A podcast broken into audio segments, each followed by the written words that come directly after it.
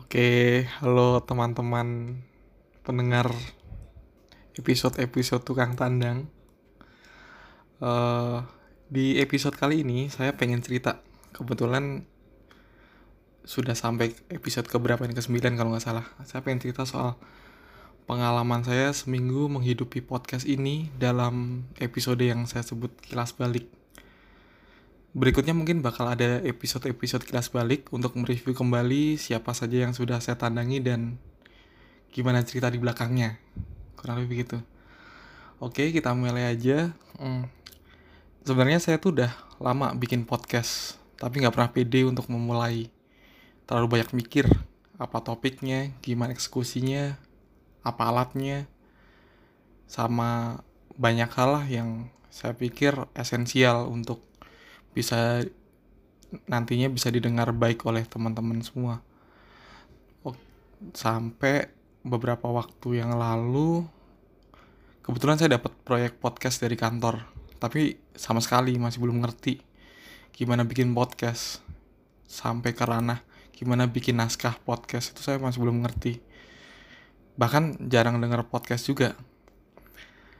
Akhirnya hari itu saya iseng ngerekam suara pribadi untuk latihan uh, terus kepikiran juga sekalian aja untuk eksekusi ide bikin podcast yang dari dulu nggak terrealisasi itu saya ngontak salah satu temen uh, Agnes kita karena saya tahu dia punya podcast. Judulnya podcastnya dari selatan Jakarta.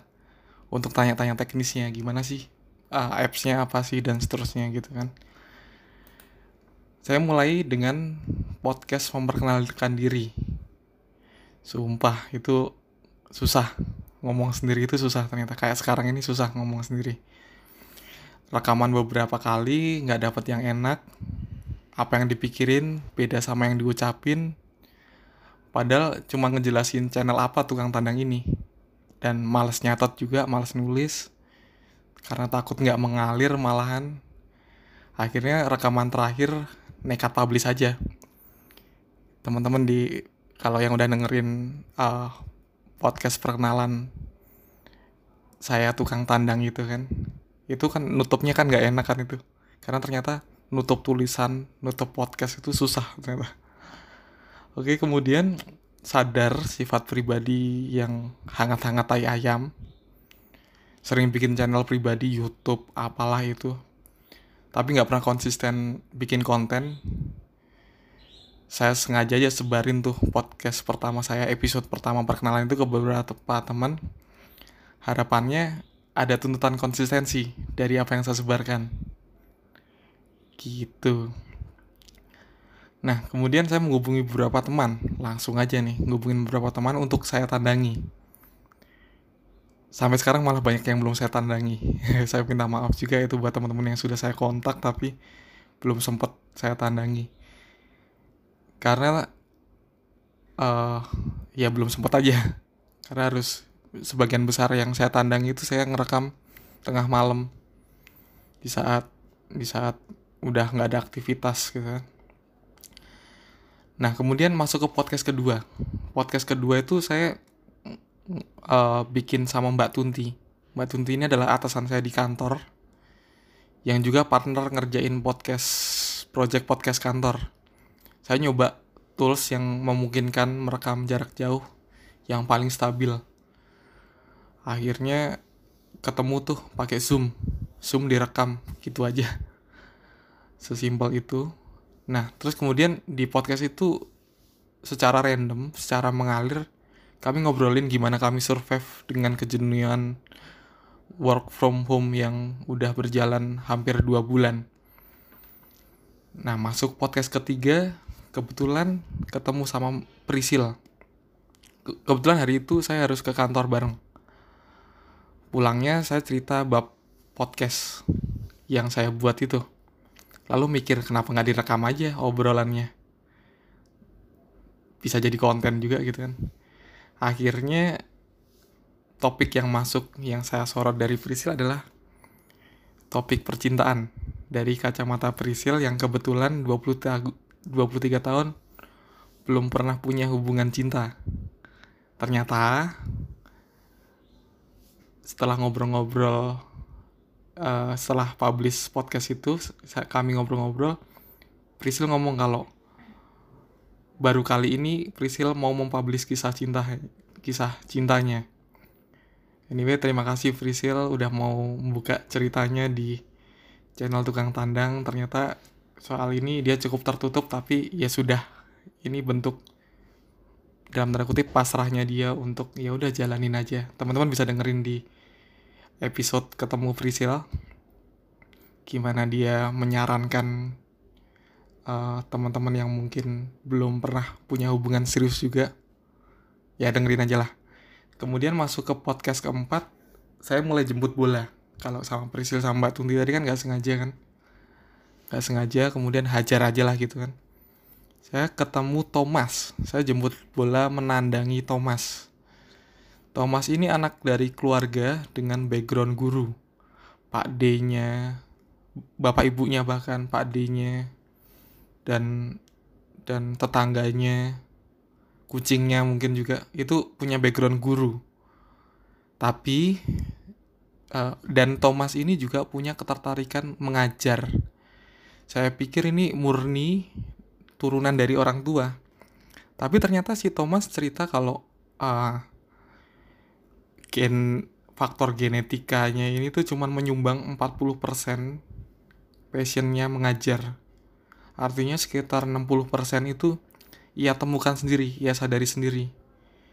Dan di obrolan itu saya baru sadar ternyata ngurus murid yang pup di celana, ya murid SD ya terutama itu, ternyata ada ilmunya. Jadi gak sembarangan di nggak sembarangan di di apa ya ya nggak itu bukan bukan cerita lucu doang gitu loh. Itu sesuatu yang bisa dikaji.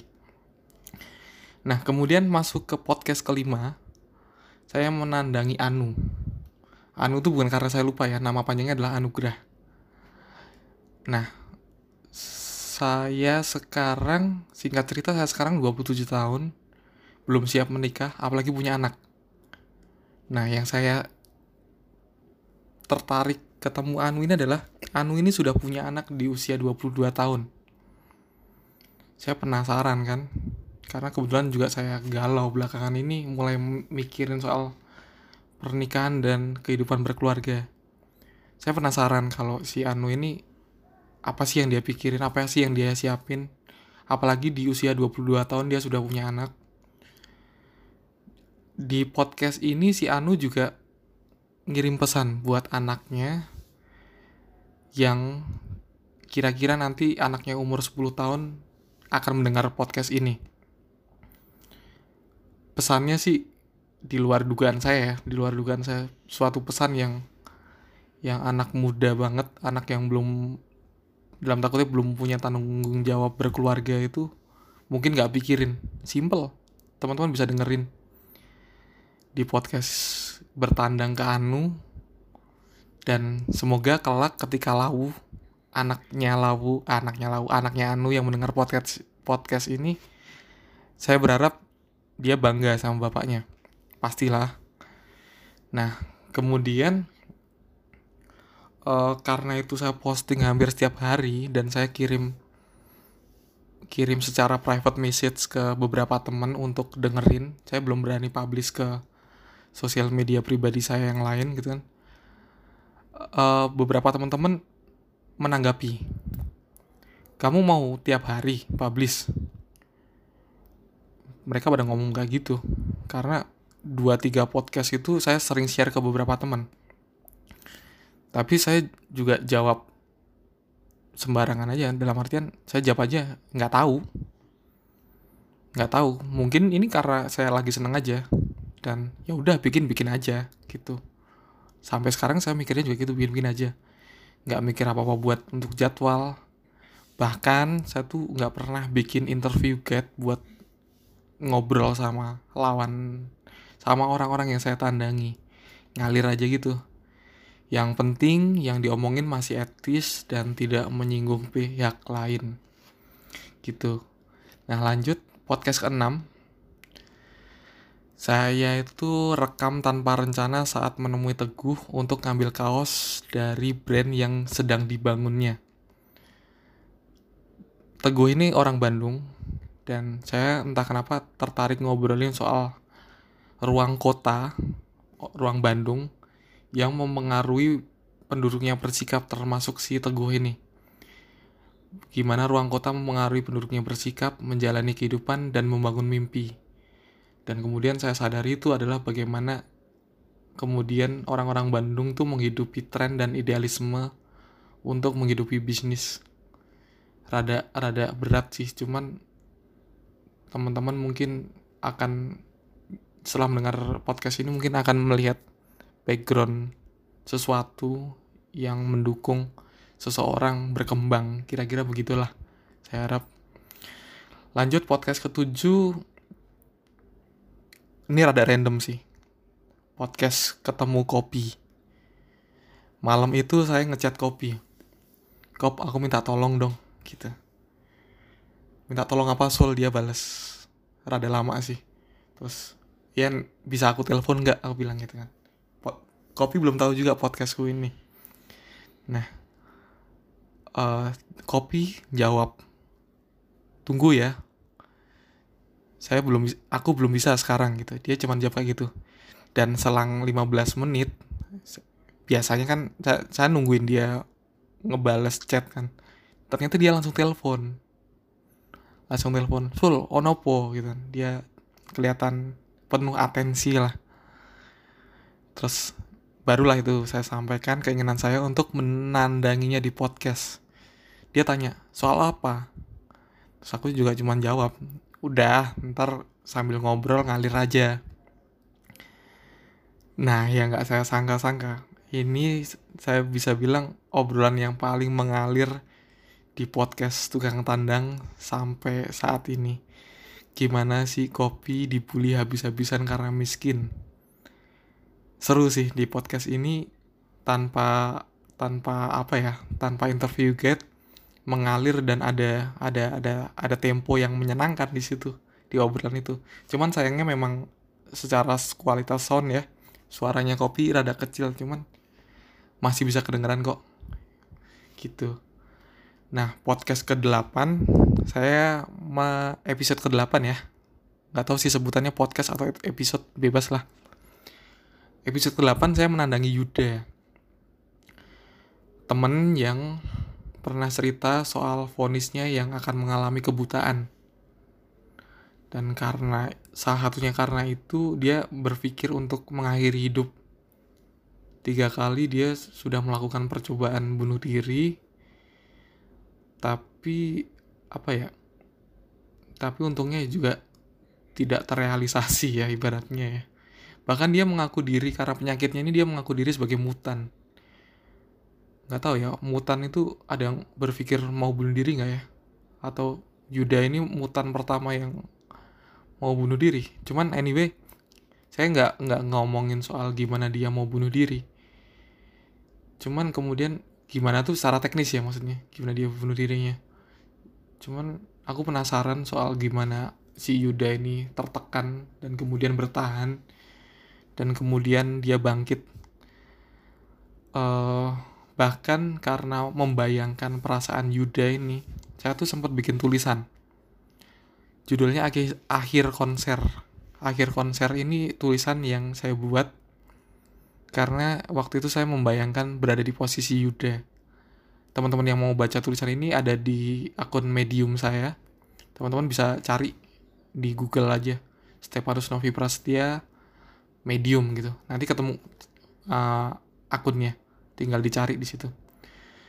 Ini juga yang kemudian saya bikin inspirasi inspirasi saya untuk bikin judul. Akhir konser. Catatan penting menghadapi kenyataan. Saya harap bisa bisa uh, bermanfaat buat teman-teman.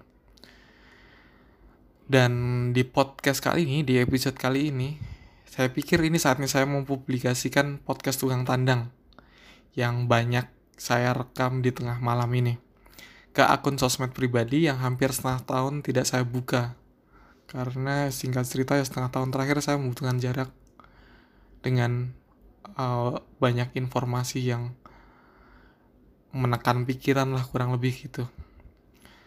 Oke, uh, berikutnya saya akan coba hubungi banyak teman lagi yang bisa saya yang menurut saya punya cerita menarik ya. Dan pasti setiap teman punya cerita menarik. Saya akan hubungi mereka untuk saya tandangi dan ajak ngobrol. Sedikit refleksi, ternyata benar buat saya menemui orang dan ngobrol itu menghadirkan energi menghadirkan energi positif berbagi dengerin mereka dan ya selamat menguping obrolan kami. Terima kasih sudah ikut mendengar. Terima kasih atas dukungan-dukungan melalui, pesan untuk podcast tukang tandang ini di setiap akhir segmen yang sebenarnya impulsif saja saya buat. Dan terima kasih buat teman-teman yang sudah saya tandangi. Terima kasih mengizinkan mempublik mempublikasikannya. Dan terima kasih telah membagikan cerita-cerita tukang tandang ini untuk semua teman-teman yang dengerin dan oke okay, sampai jumpa di podcast berikutnya di episode berikutnya saya akan bikin uh, episode kilas balik lagi untuk cerita di balik uh, saya merekam teman-teman yang saya tandangi. Gitu teman-teman, sampai jumpa di episode berikutnya. Bye.